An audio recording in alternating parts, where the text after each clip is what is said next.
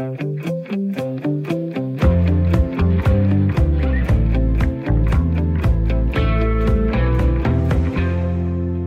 er jeg kommet til et skilt, hvor der står Saksfjed Strandvej, og der er sådan et naturskilt, spor i landskabet, og en gul kasse, hvor jeg kan tage en folder, hvis jeg vil have det. Er der nogen dernede?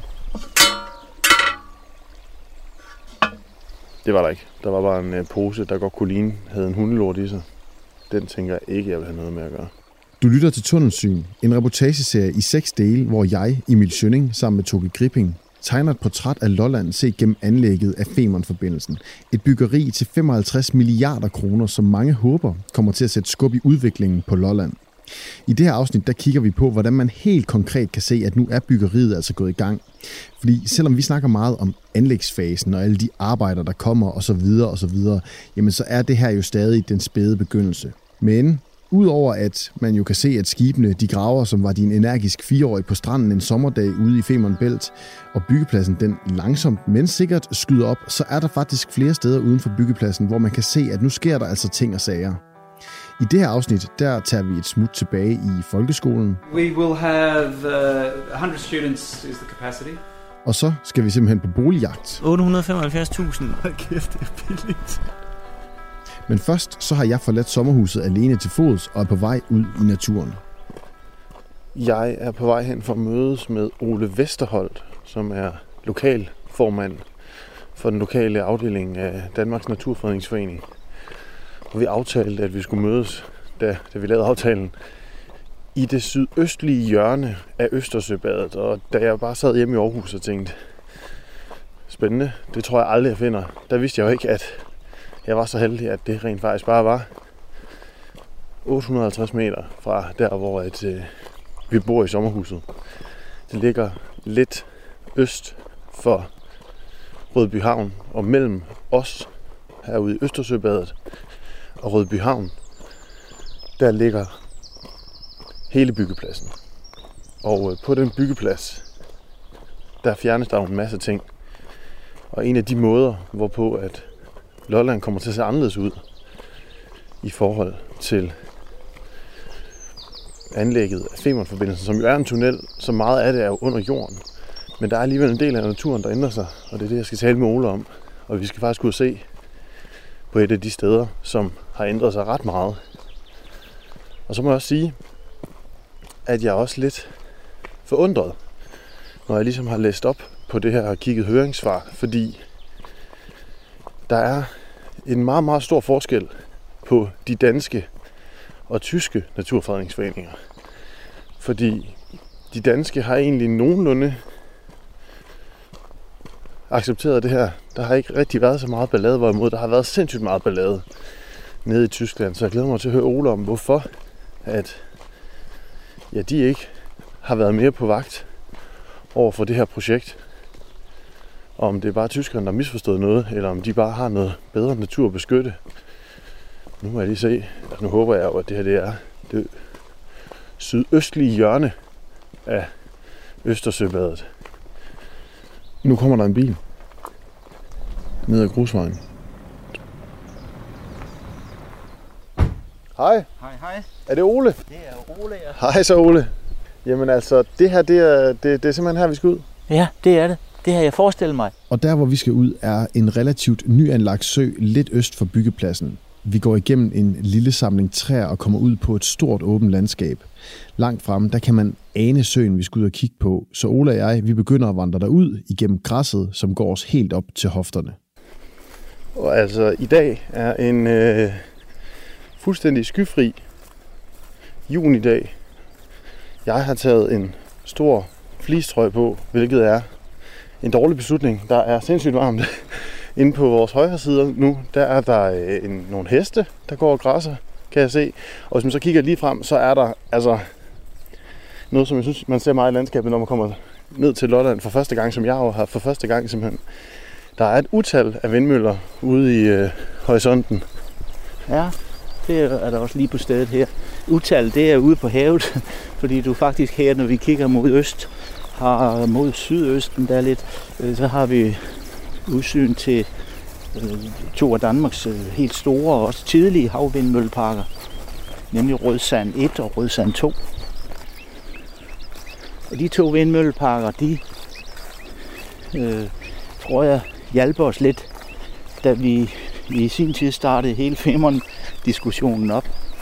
Det handler jo om at lave en tredje forhindring, barriere for fugletrækket, som vi i de grønne organisationer ser det. Og der var vi tidligt ude og sagde, der er to store vindmølleparker, som rager et lille og godt stykke ude i Femernsund. Nu vil I lave en bro også. Det går ikke. Og jamen forbavsende hurtigt, så var der stor forståelse. Det var måske også lidt Femerns egne biologer, der var med på den fra starten af.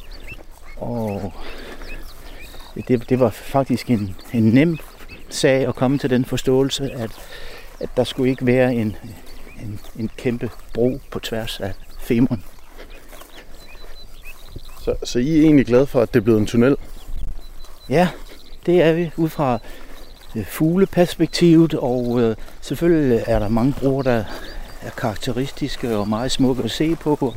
Vi er jo også et land med mange broer, men vi skal jo ikke kun bygge og please arkitekter og designer og os selv, men vi er nødt til at tage et hensyn til fuglene.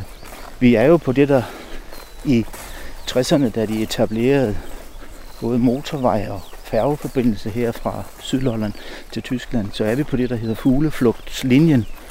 Og det kommer jo af, at fugletrækket kommer fra Skandinavien, og en meget stor del kommer netop her til området her. Så vi er ud fra et naturmæssigt synspunkt et ret vigtigt sted. Også et knudepunkt. De snakker om, at Femern-forbindelsen, det gør Lolland-Falster-regionen til et nyt trafikalt knudepunkt.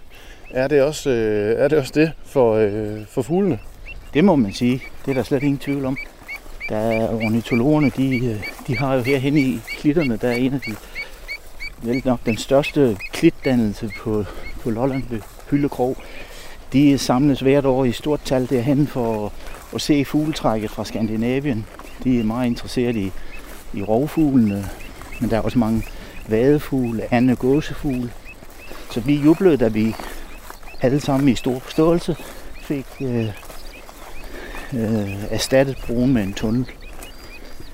Vi ved godt, der er lidt vanskeligheder med en tunnel i anlægsfasen, men når sådan er etableret, så reetablerer havbunden sig som regel. Nå, men i vores hurtige gang her, der tror jeg, at vi snart skal stoppe og kigge lidt, fordi nu er vi kommet om på den anden side af søen. Det er det, du ser derinde. Vandet er jo flot blåt, ganske små bølger på, og der er nogle fugle derude. Vi har ikke nogen kikkert med. Det er jo også et taleprogram, så det er ikke billeder, vi skal have med hjem. Men vi kan jo se, at de hvide, det er forskellige måger. Og der skriger nogle rødben i luften. Så der er ingen tvivl om, at fuglene, de har taget det i brug. Du kan også næsten konstant se nogen, der er oppe, og nogen, der sætter sig ned igen. Og jeg synes, det ser meget lovende ud. Søen, vi står ved, er såkaldt erstatningsnatur, og det betyder, at der, hvor byggepladsen er nu, der lå der før en lille sø, der hed Strandholmsø. Den måtte man jo så fjerne for at kunne få plads til byggeriet. Til det, der har Femern AS så været forpligtet til at lave noget tilsvarende eller bedre, og det er så den sø, som Ole Vesterholt og jeg står og kigger på nu. Vi tager et hop hen over en grøft. Så lige et lille tilløb her.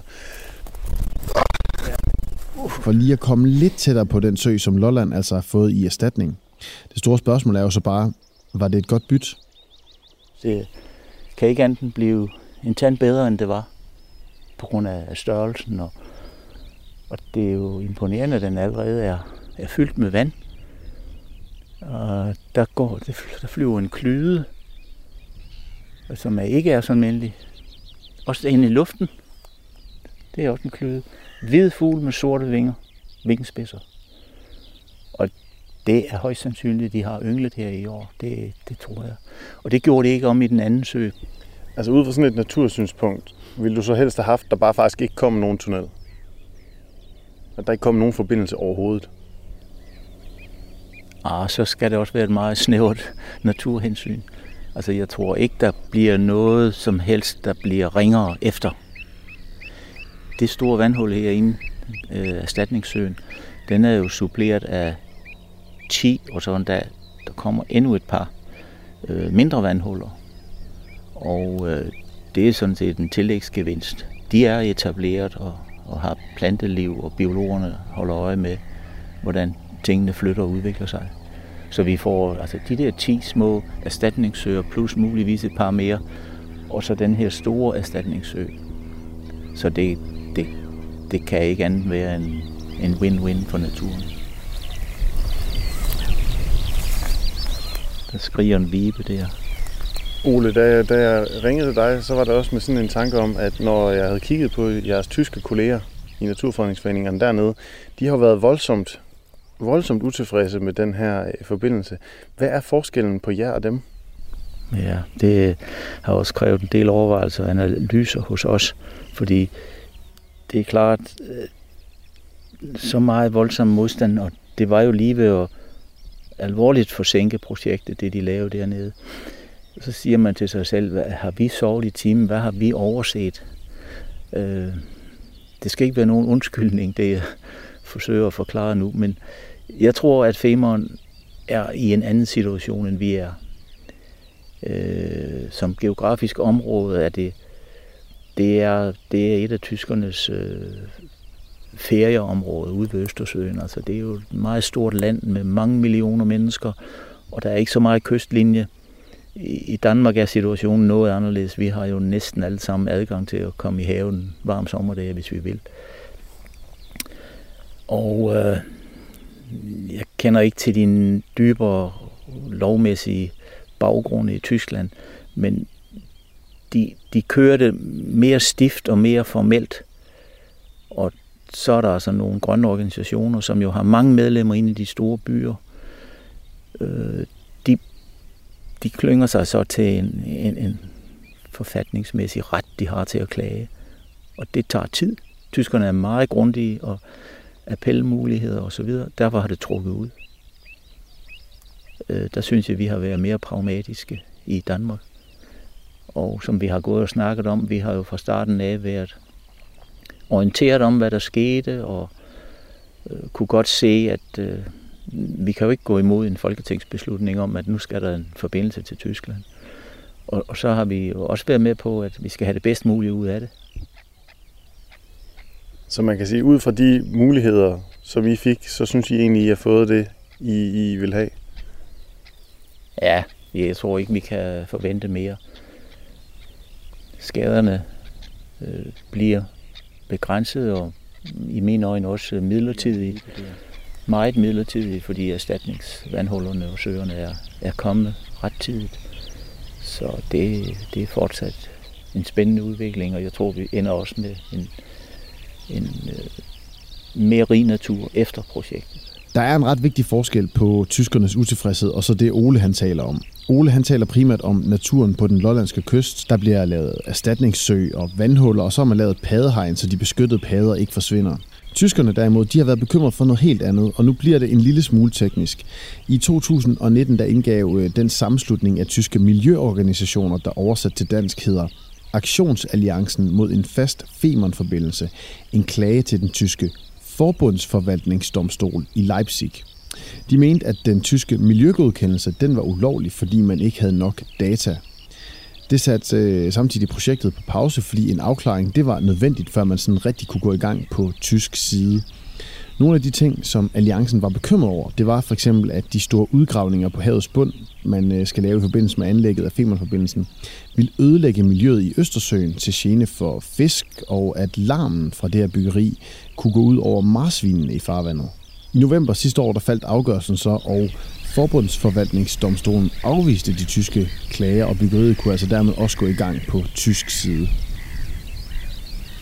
Tror du, den kunne fange gøen i baggrunden? Vi vender snuden hjemad, og på turen tilbage, der har vi lagt natursnakken på hylden og går og snakker lidt om, hvordan holdningen er til Femern-forbindelsen hernede. Ja, så det virker jo svært at finde nogen, der vil sige noget negativt om det her. Ja, det tør man jo ikke. Jo. Det er så du op imod hele den politiske mafia, ikke sandt, som er på 24 ud af 25 byrådsmedlemmer osv. Det Det er meget stor enighed politisk om, at det her, det er godt for Lolland. Det giver jo også nogle arbejdspladser, det gør det da. Men der er mange af dem er vi jo slet ikke opkvalificeret til at fylde. Så det vælter ind med folk udefra. Er der sådan lidt en stemning af, at man skal ikke være den, der kommer ligesom og siger, der er altså også nogle problemer ved det her projekt, fordi der er så mange, der synes, at Femern-anlægget bliver en god ting for Lolland? Ja, det er jo rigtigt nok. Der er jo ikke nogen, der vil være den første til at starte en negativ lavine, når nu det. Og det er jo også projekter, der også. Nej, det er ikke egensudviklingsstøtte, men vi har jo været ligesom dukket lidt i mange år med trafikinvesteringer og den kommunale udligning, den har også været i vores disfavør i mange år. Og så er det ligesom et plaster på såret. Jamen nu får I anlægsprojektet, så må I skulle holde kæft i mange år. så den tager vi jo imod, ikke? Og jeg kan da også se de lokale entreprenører og mindre virksomheder, det smitter også af på dem, selvom ikke de har de store graveopgaver, så har de bare travlt. I forhold til de portrætprogrammer, der har været på Lolland, så handler det jo meget, altså det der. Nødvendigheden. Ja, altså sådan. Er det noget, du tænker over i din dagligdag? Ja, det tror jeg nok, vi alle sammen gør. Vi er godt klar over, at det er ikke så nemt at være, heller ikke at være politiker og embedsmænd hernede, for der er en forkert demografi, som det hedder.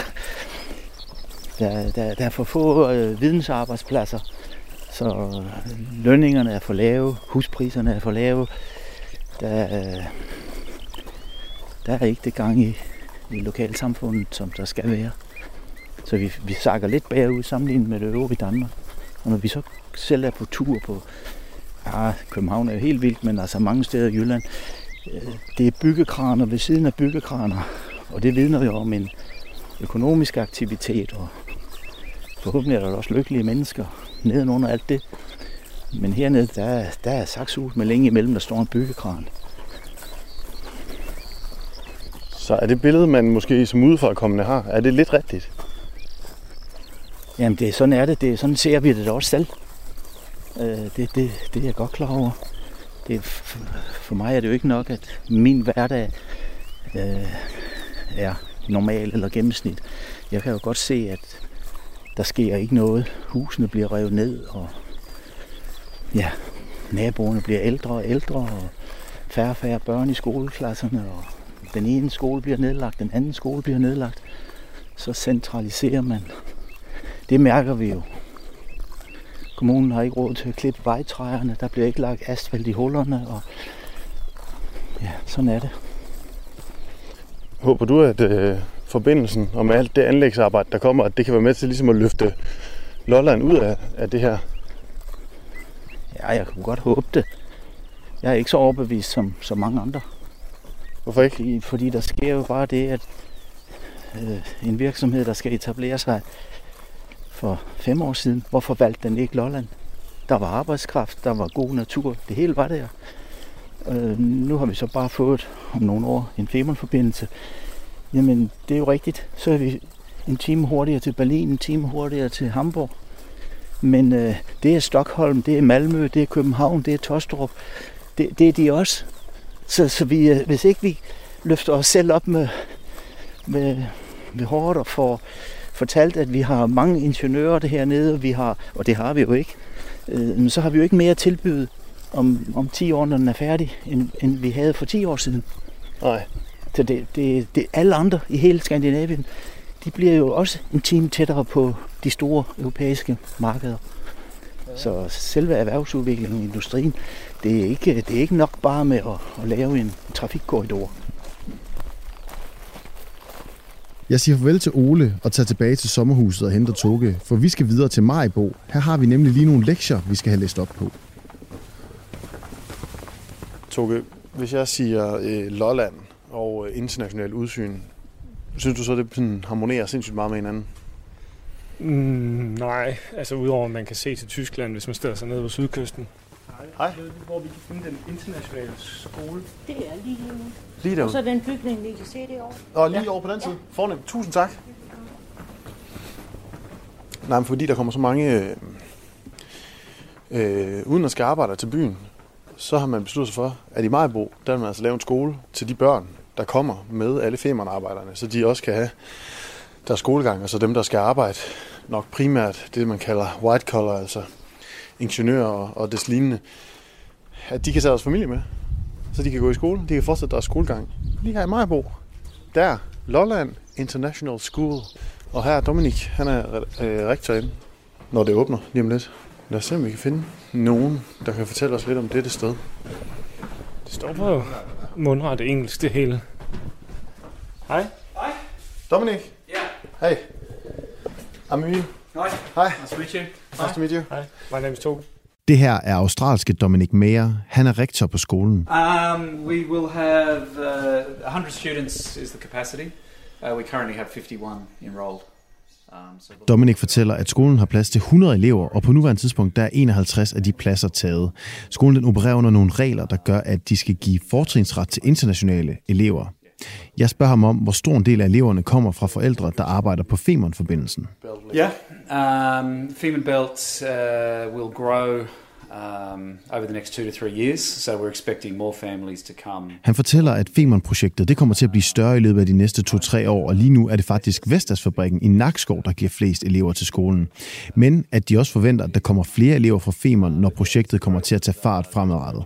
Derudover så fortæller han, at en af de måder, hvorpå store projekter som f.eks. Femern-forbindelsen kan tiltrække kvalificeret arbejdskraft, er ved, at der er en international skole i nærheden, så de ansatte kan få deres familie med, og børnene derfor kan fortsætte deres skolegang.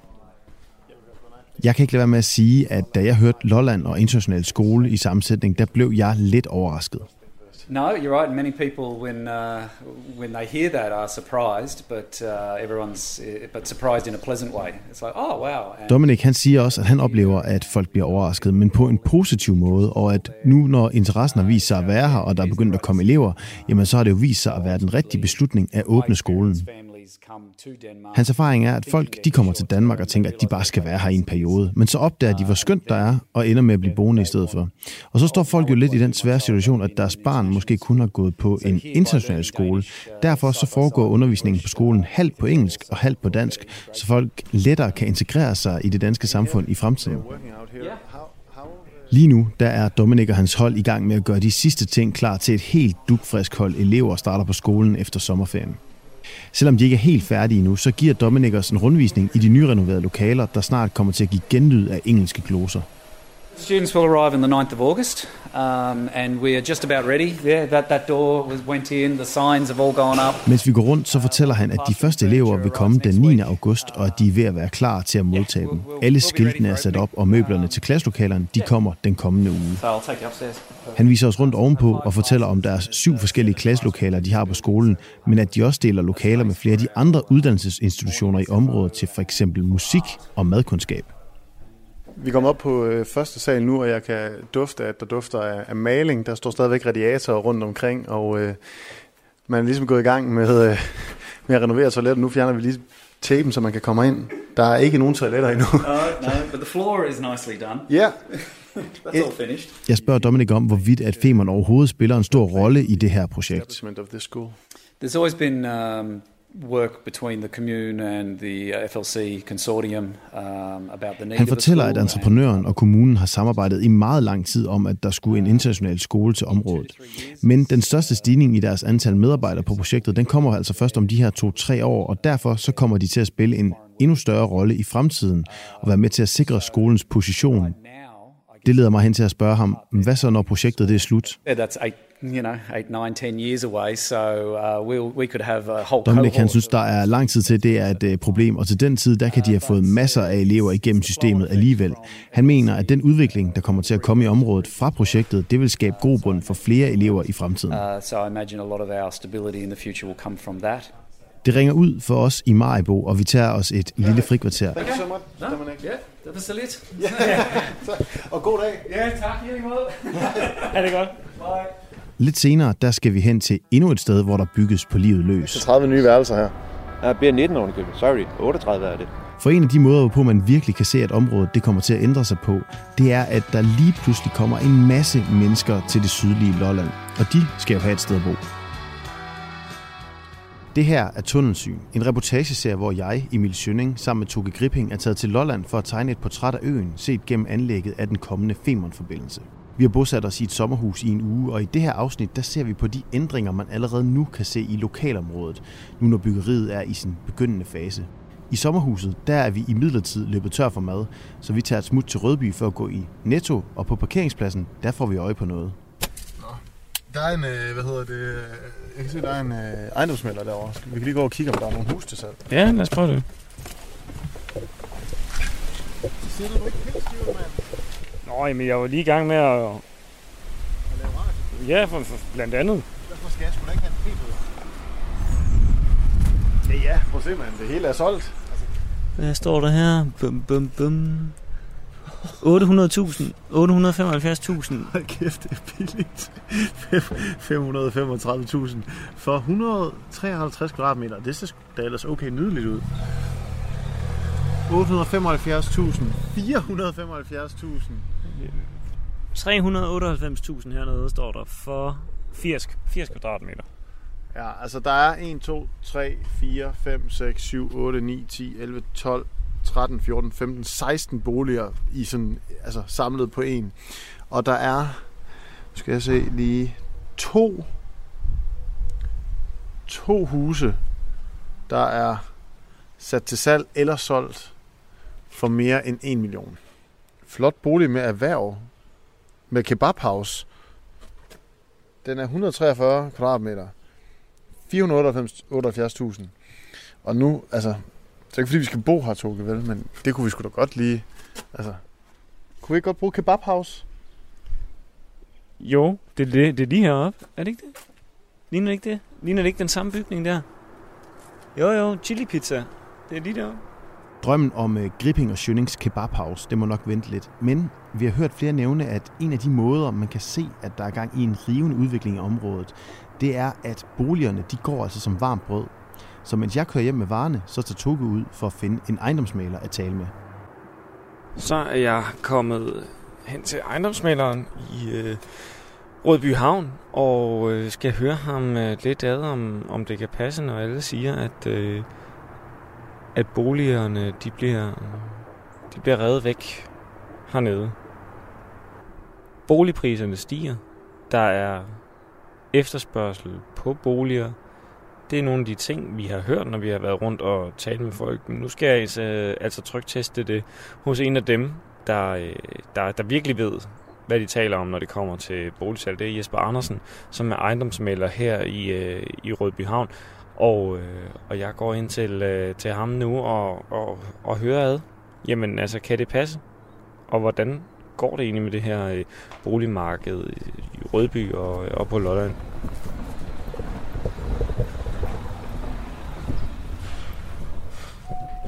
Goddag. Det kan kun være Tokke til optagning. Kom ind, hvor? Så må du være Jesper.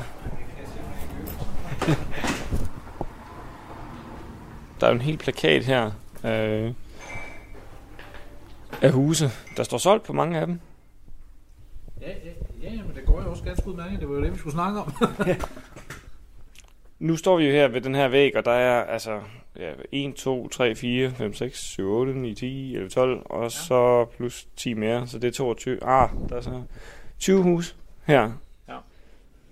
På den her væg, der er 60-70% af dem blevet solgt. Ja, det passer meget. Hvor længe har de stået, inden de blev solgt? Det her, det er alt sammen, hvad der er solgt i år. Så de har ikke stået særlig længe. Skal jeg lige prøve at se. Den der blev solgt... Jamen, de blev solgt lynhurtigt. Det var første fremvisning, og den der stod i 14 dage. Den der lå lidt længere, men det var så også et håndværkertilbud. Den der havde vi flere købere til. Den er også for i år. Den er også næsten lige solgt, den der. Den der solgte vi her i sidste uge. Ja, så det går meget stærkt lige nu. Det vil jeg sige. Og hvordan ser boligsalget ud i Rødby for tiden? Det ser ganske udmærket ud. Altså man kan sige, vi kom jo til her i 2015, og sidste år var det bedste år overhovedet, og i år er vi allerede 20% længere frem, end vi var sidste år. Så det går rigtig stærkt i øjeblikket. I 2015, der blev der i det her område solgt i alt lige knap 50 villaer, Og sidste år, der solgte vi cirka 100. Hvad er det dyreste hus, du har solgt i år? Det lå lige under 2 millioner. Og hvor mange kvadratmeter var det? Det var 185, mener jeg. 180. Om det var 185, det må du ikke lige hænge mig på, men det var i det niveau. Hvad er det billigste, du har solgt? Det var faktisk det, jeg lige snakkede om før. Til de 300. Håndværkertilbud. Og hvor mange kvadratmeter var det? Det var 120. Hvem er det, der køber, hvis vi kigger på villaerne der? Er det tilflyttere, eller er det folk, der bor på Lolland i forvejen? Altså jeg vil sige, det er blandet. Men rigtig mange er jo begyndt at kigge på at købe lidt boliger til lidt udlejning i forbindelse med Femern, som jo kommer. Men ellers det er en blandet landhandel. Det er både internt, hvor vi sælger for nogen, der flytter rundt. Nogen, der måske sælger et større hus ude på landet, og så flytter ind til byen. Og så er det nogle københavnere, hvis man skal sige det sådan, der kommer ned og køber og vil leje ud til Femern og i den forbindelse. Du nævnte selv Femern som noget, der kunne sætte gang i nogle ting. Har der været engelsksproget huskøbere hos dig også? Ja, det har der. Og det er heller ikke særlig lang tid siden. Det var her slutningen af sidste år, der solgte vi til et svensk firma, som skulle ned og arbejde på Femern. Der købte et par huse til deres medarbejdere. Så det kommer. Femern-projektet, hvilken ændring har det medført i forhold til din forretning? Jamen det er jo efterspørgslen er jo steget. Og når Femern nu rigtig er gået i gang, vi har jo snakket om det i mange år, når Femern kommer, og nu er den jo i gang. Og vi kan jo tydeligt se det. Altså aktivitetsniveauet og fremvisningerne stigende, og som du også spurgte mig til før med de engelsksprogede, og ja, der kommer meget mere. Når vi så lægger det oveni, at kan jo næsten godt sige, at det var coronaen sidste år, der hjalp os godt på vej til sommerhusmarkedet, jamen så sker der rigtig, rigtig meget lige nu. Det gør der. Så jeg ser det med meget positive briller. Det gør jeg. Hvor kommer den her forventningens glæde fra? Jo, man kan sige et eller andet sted, så har vi jo været udkants Danmark, eller vandkants Danmark, eller kald det, hvad du vil. Og det har jo også været gået tilbage med, vi har jo både set butikker, der er blevet færre af, så nu sker der jo noget, og det lever jo op igen, og jeg tror bare, det er det. Folk glæder sig til, at der igen det lever herop, og vi får gang i den, for at sige det rent ud. Ja. Der er altså gang i hussalget hernede, ifølge ejendomsmaler Jesper Andersen, og priserne, de er så de fleste kan være med. Men der er altså forskel på, hvordan de folk, der kommer til området i forbindelse med Femern-projektet, kommer til at bo. Boligsalget vil være mest møntet på det, man kalder white-collar arbejdere. Det er sådan nogle som f.eks. Meyer Tokke, nogle rigtige kontortyper. Blue-collar arbejderne, altså i gåseøjne, dem vi kan kalde rigtige arbejdere, kommer f.eks. til at bo i den midlertidige miniby, der blev lavet næsten lige ved siden af byggepladsen. Men igen, den er jo så heller ikke helt færdig endnu, og det er heller ikke alle, der kan bo der. Vi tager derfor hen til et af de steder, hvor der allerede nu bor mange Femern-arbejdere. Altså vi er simpelthen lige ved siden af der, hvor man kører af færgen og direkte på motorvejen mod København, og hvor man ellers kunne tænke sig at komme hen. Og lige her, hvilket man jo kunne argumentere for, måske er lidt dårlig placering til hotellet, hvad? Lige ved siden af motorvej.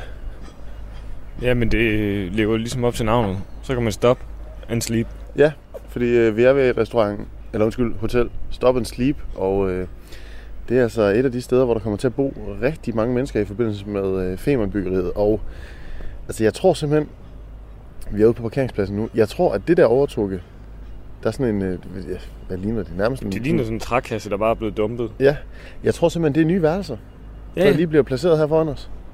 Skal vi prøve at finde bestyreren? Han hedder Richard. Richard Nyborg. Sådan.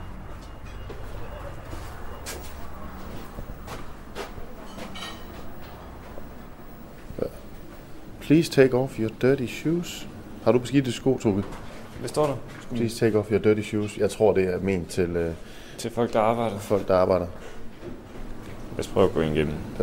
Der må være en reception et sted, tænker jeg. Ja, men det tror jeg, det er herinde. Morning. Morning. Efter en ufrivillig rundtur på hotellet og en forstyrrelse af de arbejder, som lige er kommet hjem efter en lang nattevagt og sidder og spiser morgenmad, så finder vi endelig Stop and Sleeps manager, Richard Nyborg. Hej. Hallo. Hej. Richard, han er lige her. Han er en af dem, der dag for dag bliver konfronteret med, at det ser lidt anderledes ud i området, efter byggeriet er gået i gang. Richard, hvor lang tid har du været her på Stop and Sleep? Jeg har siden 2016. Og jeg skulle lige så sige, at min hverdag i dag er noget anderledes, end den har været tidligere. Hvordan? Ja, men det er jo at have et hotel, som er i daglig drift med, med almindelige hotelgæster, kontra det at have et fuldt hotel hele tiden, hvor du har genkendelsen, du kender folk efterhånden, og de har været mange gange, og ja, det er jo noget andet, og man kan jo sådan set sige, at fra at gå og være manager på et hotel, så kommer man hen og bliver sådan vicevært lidt-agtig, og det er jo også sådan meget med, at du er mere vært, end du egentlig er hotelmand. Så det er faktisk en kæmpe forskel, og jeg beklager mig ikke, det vil jeg lige sige med det samme. Det gør jeg ikke. Det er ganske fornøjeligt. Hvad med travlheden? Er den også gået opad med de her nye gæster? Ja, men travlt på en anden måde. Vi har jo nogle folk, der bor her, og de har jo alle sammen nogle behov. Man kan sige, at før de kom hertil, jamen, der vasker vi jo ikke persontøj. I dag har vi måttet indrette vaskeri. Der er jo sådan alle de her ting. Køkkenet har jo travlt, de skal jo sørge for, at der er 3 måltider om dagen. Og, jamen, hele tiden er du jo nødt til, og der er jo ikke noget, der må gå galt. Altså, det er verdens sødeste mennesker. De arbejder hårdt. De forventer, at tingene spiller. Sådan er det. Jeg vil ikke sige, at der er nul-tolerance. Men jeg vil også sige, at man kan godt se, hvis de ikke er glade. Altså, nu lader jeg bare mærke til, at der lidt af parkeringspladsen er indskrænket, ser det ud til her. Vi er ved at sætte 38 pavilloner op derude. Der kommer til at være lige så mange parkeringer igen. Der skal bare være noget arbejdsplads. Og de er startet her til morgen med at sætte de første pavilloner på plads. Så jeg gætter i morgen, så står der 38. Og hvad er det, de her pavilloner er? Jamen, det er jo boliger.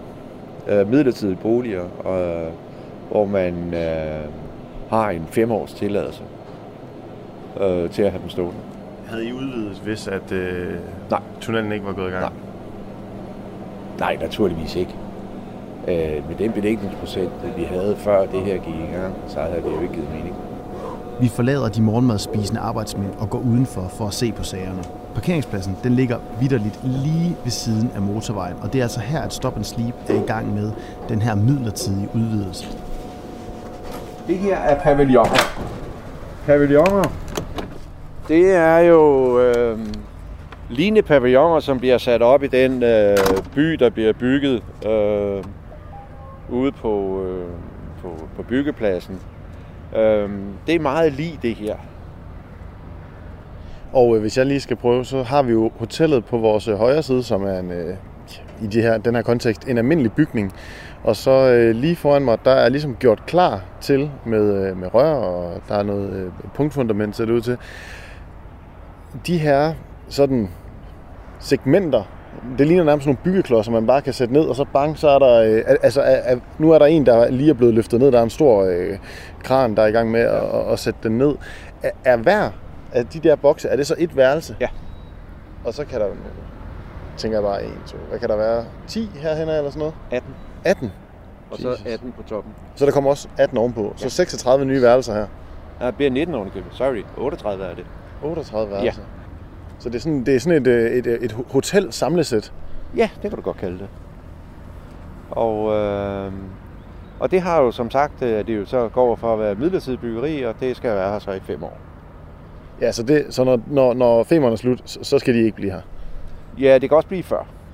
Og hvad indeholder sådan en vogn? Kan vi komme tættere på, tror du? Uden at få en kran i hovedet? Ja, det tror jeg muligvis. Eller så er det ikke også dem, der står derovre? Jo. Så kan vi bare kigge ind ad vinduet på en af dem. Ja, vi kan kigge ind ad vinduet der. Og der tror jeg, at det bedste vil være at gå ind i gangen, og så kigge fra gangen af. Jamen altså, den indeholder jo alt. Der er jo bad og toilet, der er et værelse, der kommer en fornuftig seng ind. Og hvad hedder det? Ja, der kommer jo tv, du ved, ligesom der nu skal være. Det ligner jo umiskendeligt sådan meget et almindeligt hotelværelse, med sådan et lille tekøkken-agtigt noget, ja. Og så en seng, ja. Og noget skab, og så en lille boks, der jeg går ud fra toilettet. Her står vi så og kigger ind i, hvad der lige om lidt er en Femern-arbejders midlertidige hjem. En kasse, som indeholder deres værelse, og her bor de så ved siden af deres kolleger, som de arbejder sammen med ude på havet for eksempel, hver evig eneste dag. Og det kan ikke undgå at have en lille smule lejrskole over sig. Det sjove er jo lidt, når man kan høre, at de har de her seriøse snakke. Der er jo ekstremt meget udveksling af erfaring. Og de er jo... Altså, mange bliver landmænd, fordi de kan lide at køre en traktor. Fair nok.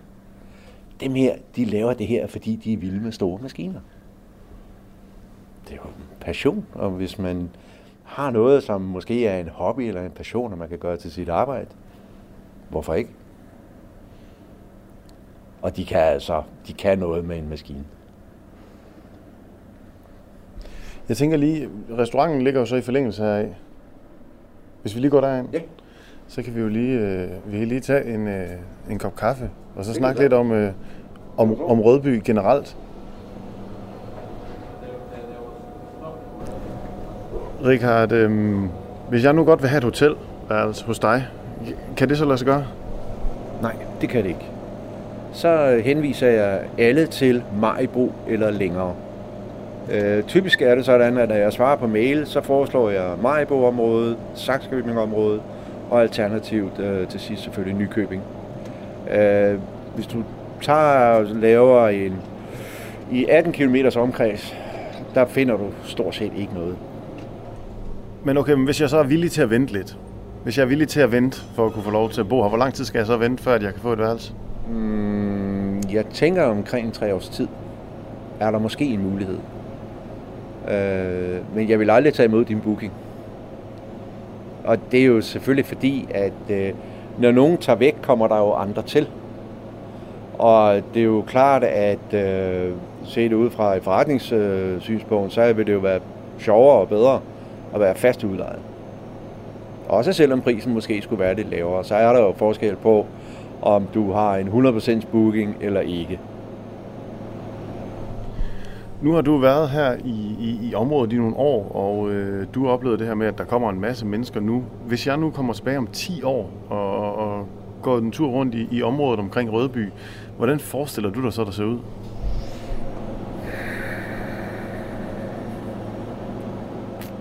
Jeg frygter lidt, at det var det Rødby, jeg kom ned til.